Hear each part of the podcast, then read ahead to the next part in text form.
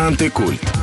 Авторська програма Григорія Пирліка і Дмитра Білоброва про ті часи, коли дерева були вищі, а люди добріші. Вітаю, ви слухаєте антикульт, програму про міфи та явища, що пережили радянський союз. При мікрофонах Григорій Пирлік та Дмитро Білобров. А за звукорежисерським пультом Євген Глібов. Друга світова війна для радянського союзу ділиться на дві частини. Перша до 22 червня 1941 року, коли СРСР разом із гітлерівською Німеччиною ділив Європу. І після 41-го, коли країна стала жертвою агресії Третього рейху. Другий етап у радянській історіографії називається Велика Вітчизняна війна. 1941-45 роки стали чи не найбільш міфологізованим в усій радянській історії. Чи правда, що у червоноармійців була одна гвинтівка на трьох? Чи правда, що Георгій Жуков був геніальним полководцем? Чи він тільки посилав солдат на вірну смерть? Чи правда, що війна була народною? Розвінчувати або підтверджувати всі ці міфи нам сьогодні допоможе військовий історик, головний спеціаліст відділу аналізу управління стратегічних комунікацій апарату головнокомандувача збройних сил України Василь Павлов. Доброго дня. Пане Василю, дякуємо, що завітали. Ви втретє вже у нас в ефірі. І моє перше запитання сьогодні, як відомо, в Україні День гідності та свободи, початок революції гідності. Е, безпосередньо не пов'язана ця дата, хоча якраз після Революції Гідності почалося переосмислення. Точніше, воно тривало, але на офіційному рівні відбулося переосмислення, відхід від концепції Великої вітчизняної війни. Зокрема, е, появилася, з'явилася пам'ятна дата. 8 травня, і ось у своє перше запитання я хотів би, щоб ви розповіли, що принципового у розумінні Другої світової війни відбулося на офіційному рівні після Революції Гідності. Е, я би не став зациклюватись виключно на Революції Гідності. Е, ми можемо сказати те, що усвідомлення е, Другої світової війни в Україні змінювалось, якщо прив'язуватись до революції, то щонайменше тричі. Докрінна перша зміна відбулася наприкінці 80-х, на початку 90-х. Ну, апогеєм чого стала революція на граніті. Друга хвиля переосмислення реальна і впливова це була після помаранчевої революції. Ми тоді можемо згадати, що Наприклад, президент України Віктор Ющенка саме тоді присвоїв звання Героя України е, з одного боку, як Степану Бандері, так і Роману Шухевичу, з іншого боку, радянській підпільниці Тетяні Маркус, яка е, так само, скажімо так, особлювала рух опору в Україні, але це радянський рух опору. Е, революція гідності призвела до того, що в умовах гібридної війни, в умовах відкритого протистояння, тематика війни, тематика Другої світової, тематика великої вітчизняної, як е, антикульту або культу, який протистояв Другій світовій, вона вийшла на публічний рівень, з'явилося доволі багато публічних праць, з'явилося багато статей, багато фільмів. Тобто тут е, в публічному просторі це все з'явилося. Як взагалі перепрошую, що прибуваю, як взагалі вийшло так, що вже от ну 45-го року, скільки скільки минуло, і ми досі фактично живемо е, в парадигмі, що в будь-який момент ми підіймаємо питання Другої світової війни. Тобто, це перше питання, яке ідеологічно, от ми були там, не мов би то з Росією, з Віктор Янукович нас тягнув у цей бік, і в цей момент ми були як частина великої вітчизняної війни і частина вітчизни. А от зараз ми вже в іншому боці. Чому війна досі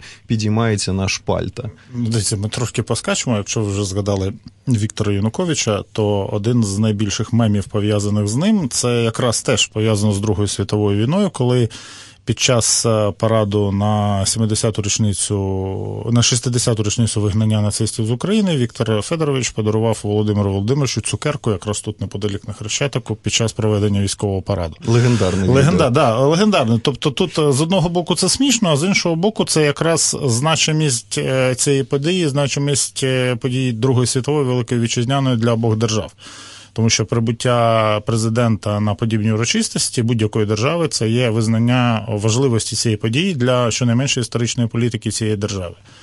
Е, справа в тому, що в суспільній свідомості, і як всі позитивні моменти, так і негативні в багатьох людей якраз пов'язані або з Другою світовою, є величезна кількість е, патерн у суспільній свідомості, яка на неї зав'язана, або з героїчними подвигами дідів, які воювали в Великій Вітчизняній війні. І тут якраз той варіант, е, що діди воювали, це концепт. Ну, в мене дійсно діди воювали. Я не можу тут сказати нічого. Е, цей контекст в е, свідомості громадян Росії в офіційній е, політиці історичній Росії він ну, дійсно був споплюжений, набув зовсім іншого контексту, зовсім іншого розуміння. Але у зв'язку з тим, що у нас багатьох є численні історії, які так чи інакше пов'язані з Другою світовою, з переднем Другої світової, з життям наших родичів в окупації, з якимись е, назвами вулиць, назвами якихось об'єктів. Тобто ми навіть з вами сидимо в ну, місці. Е, яке в минулому році в наступному році ми будемо відзначати там 80-ту річницю початку бойових дій на території України, 80-ту річницю окупації Києва, 80-ту річницю знищення Крещатика, 80-ту річницю трагедії Бабиного Яру, 80-ту річницю проголошення Української соборної самостійної держави, 80-ту річницю е, масових вбивств е, НКВС. Ув'язнених на Західній Україні. Тобто, все це опиниться в публічному просторі. Це буде використовуватись для пояснення обґрунтування тих, тих чи інших поглядів, тих чи інших концепцій. Це буде. Ми будемо намагатися працювати на себе і будуть намагатися працювати проти нас. Тому доки ця війна перебуває в суспільній свідомості, вона буде важлива. Але знов таки це не є щось е, унікальне. Тому що ну, з того, що ми можемо, я можу привести приклад, що було зрозуміло нашим слухачам, приблизно така ситуація була, наприклад, в Російській імперії з війною 1812 року. Вона так само протягом 19 століття аж до Першої світової війни використовувалася як мобілізаційний фактор суспільства, як фактор, який, е, ну, якщо скажімо так, умовно. Е, якщо б тоді були е, в Росії використовували в якості транспортних засобів Peugeot, Renault, інші, то можливо б тодішні російські ватники, чи як називаємо, е, писали б на них не на Берлін, а на Паріж. На Паріж. Да, Тобто, це така. Е, я навмисно зараз, скажімо так, звів це до такого. Доволі плоского жарту, але це те якраз те, що є в свідомості громадян. Тобто держава, яка веде активну історичну політику, вона і ця історична політика, коли вона зав'язана на Е, теперішні агресивні дії зовнішні, е, вона завжди експлуатує культ війни. І культ війни намагаються підв'язати для обґрунтування тих чи інших своїх дій, е, для створення образу ворога, для мобілізації власного населення, ну для репрезентації своїх поглядів в міжнародній спільноті і так далі. так далі, так далі. Тобто на даний момент навіть ми можемо прослідкувати, як в цьому році в світі навіть в умовах пандемії, було відзначена 75-та річниця завершення Другої світової війни. Тобто, це було доволі такі. Суттєві прояви були, це і були масові заходи. Це навіть в умовах пандемії. Це була вийшла величезна кількість е, нової літератури, яка дозволяє по-новому подивитися на доволі такі знакові події Другої світової війни, і зрозуміти те, що е, ця війна була ну, дещо іншим, ніж навіть е, собі е, розуміють е, фахові дослідники. Чому? Ви почали з періодизації. Я дозволю собі нагадати, що навіть в радянському контексті ви забули, наприклад, фінальну фазу цієї війни це війна Радянського Союзу проти мілітаристської Японії. Це теж це окрема частина. Так само не слід забувати, що в той момент, коли Молотов з Ріббентропом ведуть переговори, підписуються угоди, німецькі війська висуваються. Е, до кордонів Польщі радянські війська проводять е, надзвичайно важливу для Радянського Союзу операцію в районі річки Халхінгол. Це е, забезпечення безпеки кордонів Радянського Союзу на Далекому Сході. Це той самий противник, це та сама Японія. Халхінгол радянські війська буде очолювати Жуков який через декілька місяців стане начальником Генерального штабу, який почне готувати радянську армію до війни, а потім в роки вже Великої Вітчизняної, Другої світової фактично стане одним з символів. Тому воно так в міфи не увійшло, здається. А, Розумієте, міфи були різні. Міфи були в різні часи, вони використовувались по-різному. Тут дуже добре використовувати радянський кінематограф, бо там іноді дозволяли собі сказати те, що не говорилося через прямі там партійні трибуни. Наприклад, 40-му, на межі 40-41 років виходить фільм Трактористи. Насправді фільм не про трактористів, а фільм про радянських танкістів. І коли головний герой повертається з демобілізується і їде працювати в колгосп, щоб стати трактористом, але в потязі він читає книжечку Бої на Халхінголі і на Хасані. Потім, коли відбувається трудові збори колективу, виходить председатель колгоспа і показує, що під час спашки була поднята е, німецька каска з шипом 1918 року і згадує, як же ж ми славно били цих німців в той час на Україні. Це 40-й рік, то нібито про війну ніхто не думає. В той же самий момент е, застольна пісня Гремя огнем, сверкає блеском сталі, пойдуть машини в яростний поход. Вона ілюструється шикарною абсолютно хронікою випробування новітніх радянських танків і бойового застосування. Тобто ми можемо бачити, як це відображається в суспільній свідомості. Я не буду про те говорити там про.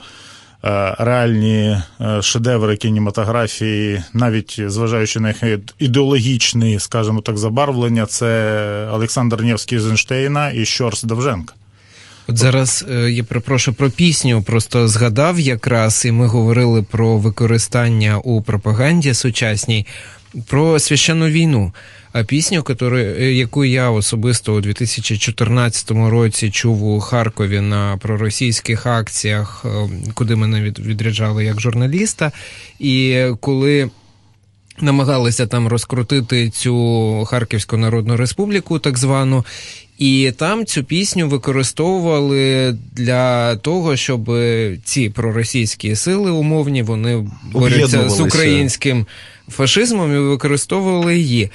Е, події минулого тижня, те, що я бачив просто в інтернеті, е, марш пенсіонерів у мінську е, вже проти режиму Лукашенка.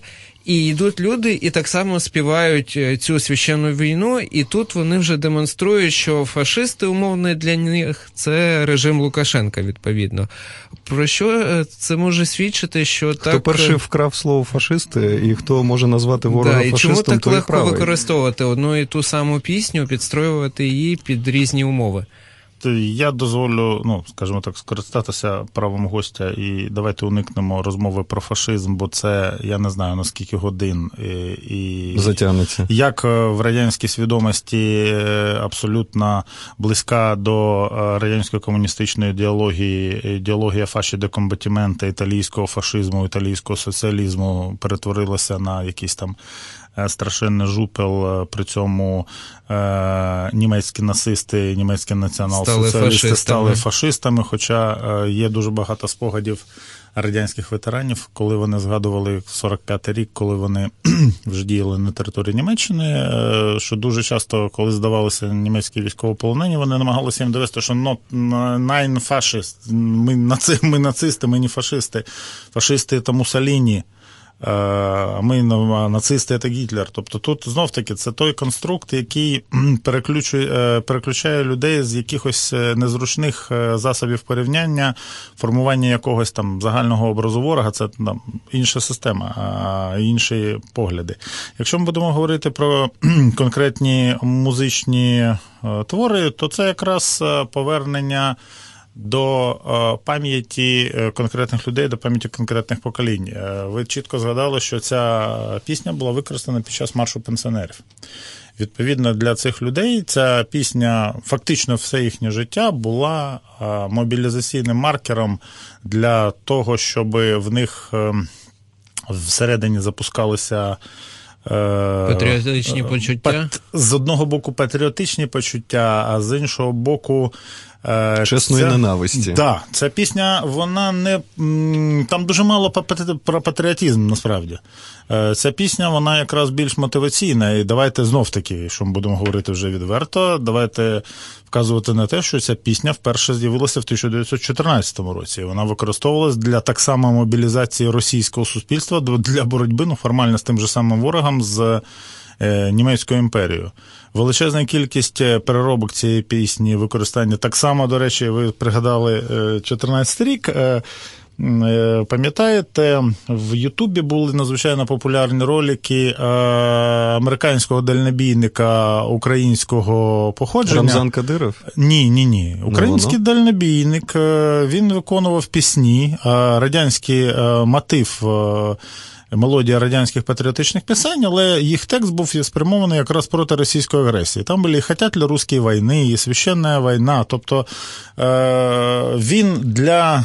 Роботи з американським з американським суспільством, в якому дуже багато емігрантів, дуже багато емігрантів з СРСР, і е, з соціальними мережами використовував ті терміни, е, ту форму, яка була для них прийнятна. Тобто ви зараз, ну, давайте ну, можна перевірити там будь-який нічний клуб під час дискотеки, поставити там вставай сторона огромна. Ну, молодь, слава Богу, мабуть, не зреагує. А якщо це зробити під час серйозних... Стало страшно, да, якщо це зробити в реальності. Серйозних, якихось серйозних зборів, то є велика кількість людей, в яких це запуститься. І тут. Треба зазначати, що розумієте, е, коли ми говоримо про історичну політику, а це якраз елемент історичної політики, то в ній є дуже багато елементів, які нас е, абсолютно ніхто е, ніколи не звертав увагу. Хоча, е, наприклад, е, серед е, стандартів НАТО нас дуже зараз люблять говорити про те, що ми маємо на них переходити. Мені вдалося знайти, наприклад, стандарт НАТО, статут фактично воєнно-історичні операції в зоні бойових дій. Угу. Тобто елемент воєнної історії, використання історії для роботи з власними збройними силами, використання історії для роботи з суспільством, це використовується постійно. І то саме, якщо знов таки ми згадували Росію, згадували Білорусь, можемо згадати Польщу, можемо згадати. Навіть ту саму Німеччину, то ці моменти вони використовуються. І єдине, що кожне суспільство використовує потрібну йому війну використовує потрібні меседжі, і відповідно ці меседжі вклинюються в суспільство. Ну, якщо ми візьмемо, наприклад, ту саму Польщу, то в цьому році е, для Польщі таким собі елементом Великої Отечественної війни стала польсько-радянська війна 1920 року. Угу. Тобто так само мотивувалося те, що була в Польщі проведена масована ідеологічна кампанія, було проведено роз'яснення, було знято фільми, були знято ролики, бо вийшла величезна кількість поліграфічної продукції, де Польща чітко була. Позиціонована як е, країна, яка захистила Європу від більшовизму, від російської загрози, що вони захищали там Європу ще 100 років тому. Тобто в історії е, кожної нації є своя велика вітчизняна війна. Е, в історії кожної нації є е, події, які використовуються для мобілізації суспільства. В історії кожної нації є незручні сторінки. Питання, як з ними працювати і до чого це ж може привести, знов таки ми. Замовчування? Ні, я зараз не кажу про замовчування. Е, Знов таки, я такий це такий анонс. Е, відразу кажу, розмовляти на це не будемо, бо потонемо. Е, ми бачимо, що навесні цього року відбувалося в Сполучених Штатах Америки. Стосовно історичної політики, хто герой, хто не герой, хто воював за Америку, хто воював за незалежність, а хто воював проти Америки, а хто воював проти рабства. І це вилилось в нібито для нас ми всі вважали, що в Америці все гаразд з історією, там є е, справжнє патріотичне виховання, всі ходять з прапорцями, всі жруть індейку на день благоговіння, благодарення і так далі. І так далі. Все гаразд. І все гаразд, і що все, що найгірше. Да, що є монолітне сприйняття да, історії. І що все найгірше, що могло відбутися, це відбулося ще в 39-му році під час е, спалення Атланти у фільмі Віднесені вітром. І все, що насправді Настя ми побачили, що це абсолютно не так. Що е, один з е, таких ґрунтовних міфів е, американської нації е, війна, громадянська війна, е, вона виявилася, що її сприймають, ну, м'яко кажучи, не зовсім всі і не зовсім однаково. І, е, А це відбувається в державі, де, скажімо так, з одного боку є чітка програма патріотичної роботи з суспільством, але при цьому є абсолютно, я думаю, ви тут саме погодите, абсолютно вільна свобода дослідження. Тобто можна досліджувати будь-які теми, використовувати, публікувати будь-які публікації і казати, що хтось на щось впливає, то тут не можна.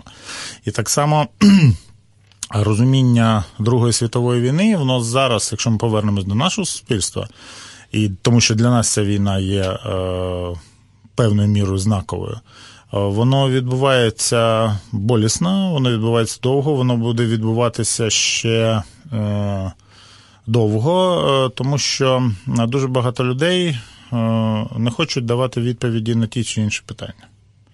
Е, навіть самим для себе, тому що комусь незручно визнати, що українська повстанська армія так само боролася з нацизмом. Комусь незручно визнати про те, що незважаючи на величезні втрати, е, не зовсім долуге командування, але е, радянські війська змогли розгромити одну з найкращих армій у світовій історії.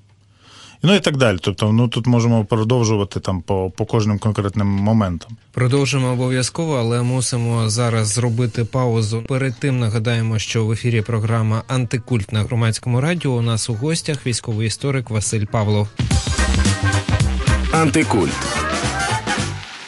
Триває програма Антикульт на громадському радіо у студії Григорій Пирлік та Дмитро Білобров. Наш гість, військовий історик Василь Павлов. Якщо ви бажаєте долучитися до нашого ефіру, телефон студії 0800 750 490, 0800 750 490. Також у нас є Viber 067 67 404 76, 067 67 404 76.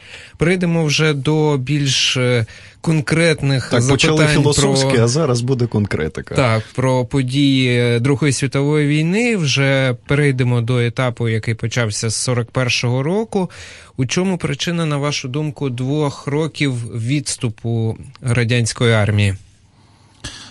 Е, двох років відступу, е, ну суто хронологічно, там двох років нема. Давайте так. Якщо ми можемо казати, то радянські війська відступали від 22 червня 1941 року по 19 листопада 1942 року. Це суто хронологічно, навіть якщо ми візьмемо це перший період е, Великої вітчизняної війни або другий період е, Другої світової війни. Е, так само ми не можемо казати, що радянські війська ці півтора року виключно відступали. Радянські війська проводили е, цілу низку наступальних, контрнаступальних операцій. Радянські війська навіть в перші дні війни, особливо це було чітко видно 20, у період з 23 по 30 червня 1941 року, намагалися провести контрнаступальні дії. Е, це була потужна е, операція, в якій брали участь, наприклад, на території України вісім механізованих корпусів. Це більше восьми тисяч танків для е, порівняння, що Німеччина на всьому радянсько-німецькому фронті на той момент мала близько 4 тисяч танків та штурмових орудій. Так само слід зазначити, що фактично цей відступ був спровокований тим, що радянські війська до відступу не готувалися. З тих документів, які в нас є зараз доступними, ми чітко бачимо, що в бойовому статуті Червоної армії на той момент не було голови оборони.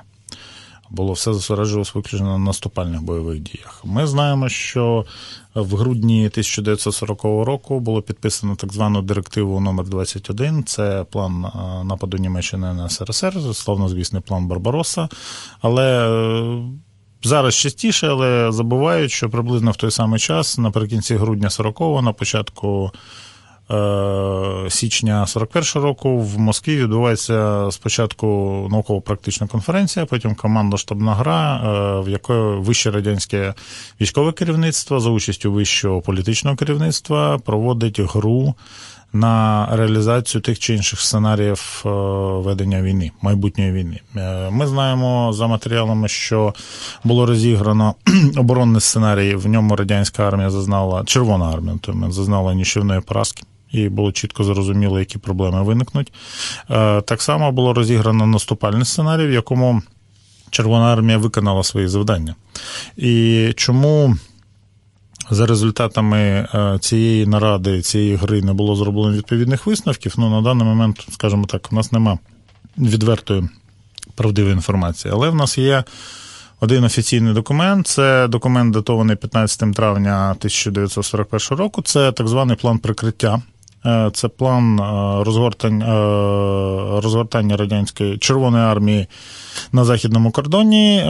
І сценарії відповідних дій Червоної армії у відповідь на напад Німеччини, е, який завершився тим, що радянські війська мали протягом від в залежності від ділянки від е, кількох годин до кількох днів перехопити ініціативу і нанести декілька потужних ударів е, по території Німеччини. Нам найбільш відомий є варіант, так званий львівський варіант або варіант львівського балкона.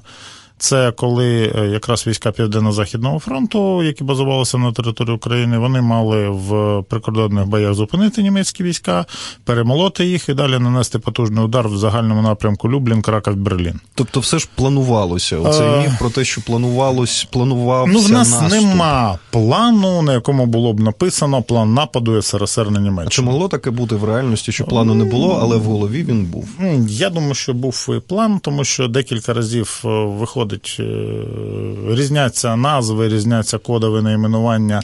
Одні називають операція Гроза, інші називають план Гром. Але в принципі це те, що сходиться до того. Є версія. Я не буду казати, вона не підтверджена, але є версія. Те, що Радянський Союз е, планував свій напад, планував реалізацію цього наступу на 6 липня 1941 року. Тобто Німеччина випередила Радянський Союз на два тижні за цією версією.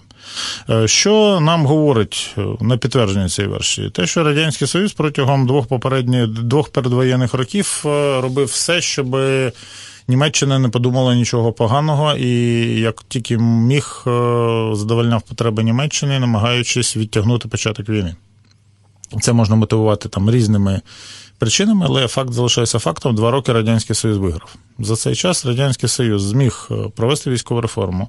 Радянський Союз запровадив загальний військовий обов'язок. Радянський Союз прийняв на озброєння е, фактично всі зразки військової техніки, які стануть символами перемоги Радянського Союзу в Другій світовій війні.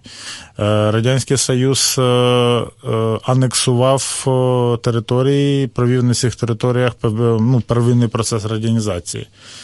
Тобто Радянський Союз, скажімо так, е, до війни готувався. Тобто, ну, чи готувався він виключно до наступальної, чи виключно до оборонної, ну, скажімо так, я не буду брати на себе відповідальність е, робити той чи інший висновок. Але те, що ми можемо побачити в перші дні е, 41 ро- о, червня 41 року, ми бачимо, що там, де треба було проводити оборонні операції, це було дуже важко. Там, де е, радянські війська отримували накази, це особливо перші чотири директиви: директиви номер 1 номер 2 номер 3 номер 4 Це фактично заклик е, радянських військ зупинити німецький наступ, перехопити ініціативу і нанести ті удари, які планувалися якраз за цим планом розгортування. Гри. Да, ні, план розгортування від 15 травня 41 року. І на території України фактично це призвело до того, що в шкільних підручниках у нас називається танкова битва в трикутнику Луцьк Рівноброди. Це коли е, в прорив пішло вісім е, механізованих корпусів. З них свою задачу зміг виконати лише один. Це четвертий механізований корпус, яким командував генерал Власов, який потім буде героєм оборони Києва, потім буде героєм оборони Москви, а потім стане символом Антигероєм. а потім, да, стане ну, якщо передача антикульт, то тут якраз персона Власова просто божественно підходить до е, цього. Е, Але в фактично в цих семиденних боях е, ці танкові корпуси були перемелені. Вони не були, не можу, я не можу сказати, що вони були цілковито знищені. Частина техніки знищена, частина техніки зупинилася, частину техніку вдалося ви- вивести, але вся ця потуга була зруйнована. І відповідно, так само протягом, ну, можемо казати, першої половини війни, і особливо 41-го року, що величезна кількість радянських військовослужбовців здавалася в полон. Е, мотивації для опору було вкрай мало. Е, всі вважають, є дуже багато пояснень, е, чому так відбувалося, чи то небажання підтримувати радянську владу, чи то, наприклад, як на Західній Україні ставлення до неї як до окупаційної, чи то пам'ять про голодомор, про масові репресії, чи то про все інше. Але ми констатуємо те, що о, здача в полон була доволі таки характерним явищем. Але при цьому слід зазначити, що дуже в багатьох місцях радянські війська дралися надзвичайно хоробро і надзвичайно запекло. Е, про це є численні свідчення насамперед німецького командування. Я навмисно тут не буду оперувати радянською міфологією е, героїв, е, яка будемо ну, достатньо брати німецькі дані, де чітко стверджується, що від якогось моменту радянські війська припиняють панікувати, починають вриватися в землю, починають проводити атаки на багнети, починаються використання новітньої техніки і так далі. І німецьке просування поступово починає ставатися більш більш е, все е, менш швидким, все більш повільним. І починають е, зростати втрати. Так само слід сказати ще причин, що дійсно радянське керівництво ну, цього не очікувало. Е, чому не очікував? в полон? Чи... І, і, з одного боку і німецького нападу, хоча розвідувальна інформація йшла. Е, є така версія, що е, Сталін абсолютно тверезо розцінював мобілізаційний ресурс СРСР, СРСР і Німеччини, кількість танків, кількість гармат, кількість нафтових родовищ і їх там запаси, кількість залізної, ну і так далі. Тобто він. Є така версія, що він абсолютно не вірив в те, що Німеччина нападе. І відповідно, е, навіть в свідомості такої людини, е, як Сталін, якого ми там іноді вважаємо там генієм зла, е, потрібен був час для того, щоб ну, переформатуватися. Так само необхідно було переформатувати тих командирів, які в нього були в розпорядженні. От про командирів, перепрошую, що перебуваю. Е, є цей великий міф про те, що якщо б от Тухачевського не репресували і не е, і не вбили, фактично, то він би міг врятувати оцей перший рік катастрофічний чи не катастрофічний для радянського союзу, і такого відступу не було. Та й взагалі, що Сталін там найбільш талановитих командирів прибрав з керівництва Червоної армії, і от залишилися ті, хто залишилися, і не змогли вони чинити нормально опір. Ну, давайте трошки пограємося таке питання. Відповідь. А чи можете ви мені сказати, в чому полягав? полководський талант е, Тухачевського. Ну, здається, травити газом селян. Да, трави, це, а тепер да, а тепер давайте розкладати да, Тухачевського по пунктам.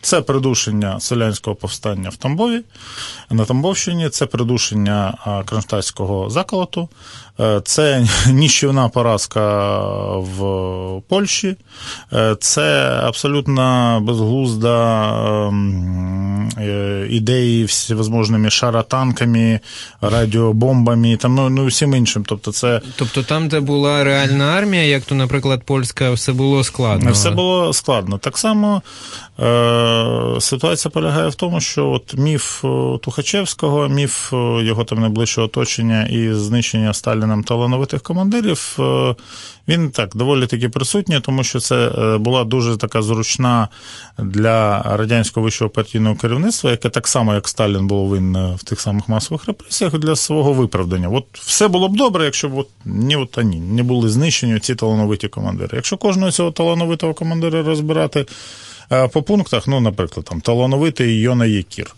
Е, це людина, яка придушувала національно визвольні рухи на території України, командувала дивізіями армії на території України. Це людина, яка билася там проти армії УНР. І так далі. Кожного можна так поколупати, і там буде дуже багато цікавих моментів. Якщо кожного з них колупати як військового, то з талантами там теж буде е, погано. Так само є міф такий, що е, Семен Будьонний не міг не там не вміг воювати, людина була не пристосована до сучасної війни, то це також міф, тому що якраз те, що ми маємо, і те, що радянська Червона армія.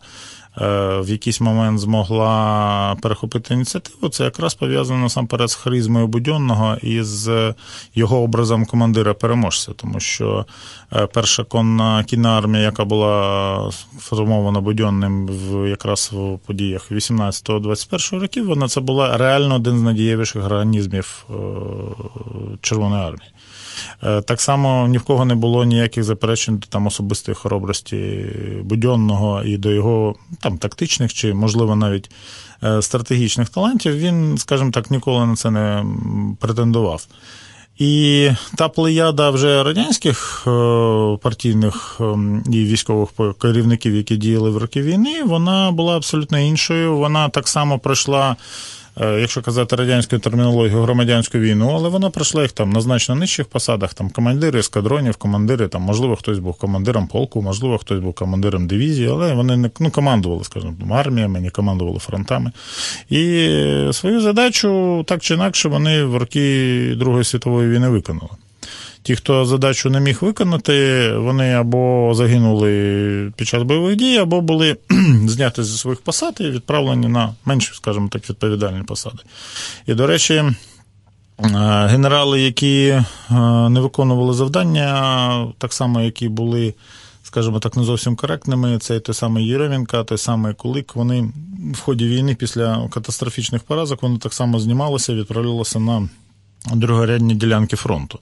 Тому я би з одного боку не став би е, плакати над знищеним командним составом Червоної армії напередодні Другої світової війни, а з іншого боку, не став би і. І демонізувати, і ідеалізувати е, радянський командний склад е, років вже безпосередньо самої війни. Тобто, це були, по-перше, люди свого часу. Це були люди, які мали реальний досвід бойових дій. Це були люди, з якими з багатьма з яких рахувалися німці. Дуже багатьох з них німецьке командування не бажало б мати супротивниками і е, намагалося уникати зустрічі з ними. І якщо ми, ну скажімо так, умовно вважаємо. Ну, мовно, чи, наприклад, вважаємо Манштейна одним з найкращих і стратегів і тактиків Другої світової війни, то відповідно ті командири фронт, командуючі фронтами, проти яких він боровся, ну так само заслуговують ну, хоча б на те, щоб з'ясувати, а чому ж Манштейну, незважаючи на всі його таланти, не вдалося їх подолати. Так само, якщо ми візьмемо і вдалі, і невдалі операції, да.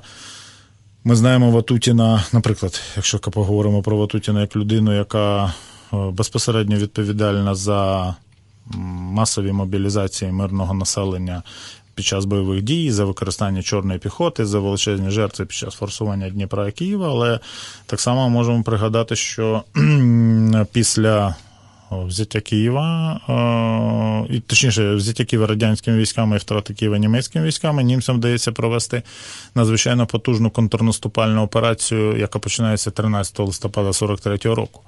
І вона призведе до двох таких масованіших регіонів потужних танкових боїв це в районі Житомира Корстеня і в районі Кривого Рога Кіровограда. І це одні з найзапекліших боїв Другої світової війни. І тут слід зазначити, що німці зосередили величезні резерви, кинули своїх найкращих командирів, але як на ділянці Першого українського фронту Ватутіну вдалося стримати цей удар і вдалося утримати позиції, потім перейти в наступ, так само і в районі Кривого Рога Кіровограда, Конєву і Маліновському вдалося втримати цей удар, і, незважаючи на величезні втрати зі свого боку і з німецького боку, так само розгорнути події. Тому тут е, я б, скажімо так, розглядав би позиції. Конкретно по операціям, розглядав би конкретно по людям. Е, дивився би на весь спектр наявних документів, на ті документи, які є радянські, вони зараз опубліковані в значній кількості. Дивився б на німецькі документи. І для того, щоб складати е, образ е, людей. Зараз ну, на це ще важко дивитися, але людей, які дійсно, скажімо так, були у війні, жили в війні, і дивитися на них не як об'єкт політики, а дивитися все ж таки як на об'єкт воєнного мистецтва, тому що, ну. Знов таки, ми можемо взяти зараз. Ми абсолютно безпристрасно говоримо, наприклад, про ту саму російсько-французьку війну, точніше, французько-російську війну 1812-14 років. Нема ніяких емоцій, розглядаємо дії французів, розглядаємо дії росіян, плюси, мінуси. Тобто, Хоча там так само, якщо б ми про це говорили там через 50 років, то була величезна кількість заполітизованості. В ефірі програма Антикульт і підказує звукорежисер Євген Глібов, що є дзвінок від слухача. І запитання, напевно, нашому гостю, військовому історику Василю Павлову. Вітаю, слухаю вас. Назвіться, будь ласка, і ваше запитання. Ваше так, Корнилович Олександр. Шановний пане Василю, у мого батька була книга 62 армія в боях за Сталінград та Чукова. Що ви скажете за нього? І у мене е, в общій квартирі на Чкалова жив герой Совєтського Союзу Юрій Садовський. Е, там зараз в музеї є стенд його. Йому однокласника, сусіда, е, батько також був герой Совєтського Союзу, та його син Вітя Дідіцин, мій однокласник. От за Чукова, що ви скажете? Спасибо. Дякую за запитання. Це от якраз е, надзвичайно цікаве питання. Це про тих командирів, яких ми умовно можемо назвати другим рядом. Хоча Василь Чуйков до другого ряду ж ніяк не відноситься. Це ну, легендарна особистість. Е, це фактично людина, яка втримала для Радянського Союзу Сталінград. За він був командуючим на той момент резервно 62-ї армії, яка потім стане 8-ю гвардійською армією. І якраз Васильчуков це один буде з майстрів е, наступальних операцій е, Радянського Союзу, з того, що ну знов таки більш-менш на слуху для пересічних е, громадян. Це, наприклад, нічний штурм Запоріжжя в ніч з 13 на 14 жовтня 43-го року. Якраз ним командував Чуйков, і це восьма армія здійснила. Так само безпосередньо Чуйков командував радянськими військами під час стоденної облоги Будапешта. Це ну, це реально реально був це реально було пекло як для тих, хто оборонявся, так і для тих, хто е, штурмував місто. Е, тому от якраз Чуков це один ну, з реально талановитих командирів, е, людина жорстка. На виконання наказів, але там, де була можливість зберегти людей, він людей зберігав. Е, так само ну, для Чуйкова слід визнати, що це його частини зазвичай відзначалися надзвичайною впертістю в обороні, і Чуйков дуже вдало поєднував дії е, піхоти з механізованими підрозділами, з танковими підрозділами, і, скажімо так, цим користувався. І до, до речі, от, ну, знов таки можемо сказати, що Чуйкова нема в контексті міфології негативної Другої світової війни, негативної Великої Вітчизняної, тому що до нього ставлення в радянській армії також було надзвичайно. Ну, люди його поважали, і ветерани, які воювали у Чуйково, вони ним пишалися е, і пишалися тим, що вони воювали в його військах. Тому от Василя Чуйкова його якраз можна відносити до е, тих, е, ну, про кого не згадують не згадують через те, що, ну, скажімо так, е, певний час ну, мода пройшла. А що означає мода пройшла? Ну, дивіться, знов таки, е, ну, період Радянського Союзу, ну, фактично, була історія багатьох армій. Але історії багатьох армій не було. Там, де командувачі е, загинули, або командувачі не залишили споменів, або де командувачі зазнали, скажімо, політичних репресій після війни. Василю Чуйкову вдалося е, вижити і в ході війни, і вижити після е, репресій. Е, Чуйков був одним з якраз з людей, які е, зайняли активну позицію під час десталінізації, під час викриття репресій. Чуйков залишив по собі спогади. Чуйков потрапив навіть до, скажімо так, до радянського е, кінематографічного іконостасу в декількох е, серіях е, радянського епосу освобождення його образ представлений, але він ніколи не вийшов, скажімо так, на той... Виконостас? Да, виконостас, от рівня Жуков, Рокосовський. Так само знов таки в самому іконостасі в Радянському Союзі теж були проблеми, тому що багатьох з них не згадували через те, що, наприклад, той самий Талбухін, командуючи четвертим українським фронтом, е, теж е, людина, яка провела дуже багато цікавих операцій. Е, він помирає в 46-му році. Так само, наприклад, в 46-му році помирає ем, Рибалко, командир командуючий третьої гвардійської танкової армії. Ну, Вулиці того і того залишилися вулиці, у Харкові. зокрема. Да, того, то, ну, е, Дивіться, до рибалка можемо ставитись по-різному, але це, е, якщо ми кажемо як українців, то один з це з плеяди е, українців, е, радянських військовоначальників, танкістів. Ми можемо, в нас були періоди, коли з шести е, танкових армій Радянського Союзу чотирма командували українці.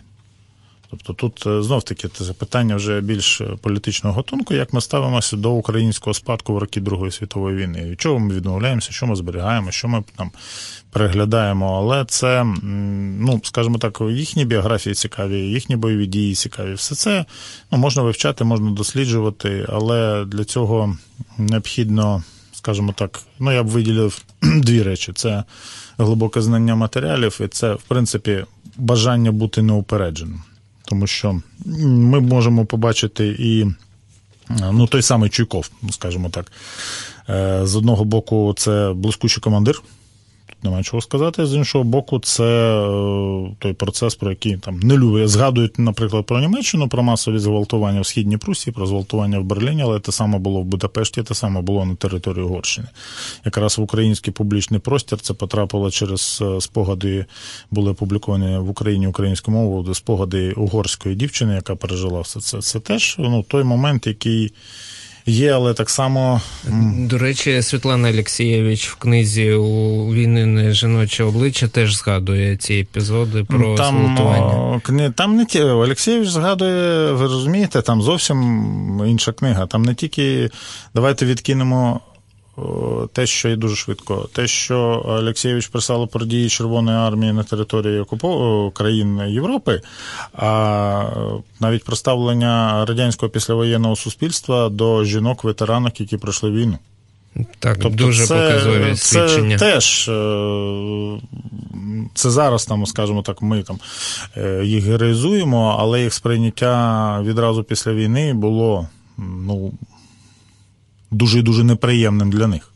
Навіть половину тем, які ми планували на сьогодні, ми не озвучили, не підняли. Так що обов'язково ми продовжимо цю тему. Я думаю, що через одну програму, так Гріша, ми повернемося Так. до теми Другої світової війни. Дякуємо, Василь Е, Павло, військовий історик, був з нами сьогодні в студії. Тут були знову ж таки Григорій Перлік та я, е, Діма Білобров. На за звукорежисерським пультом нас був Євген Глібов. Слухайте, думайте, почуємося за два тижні.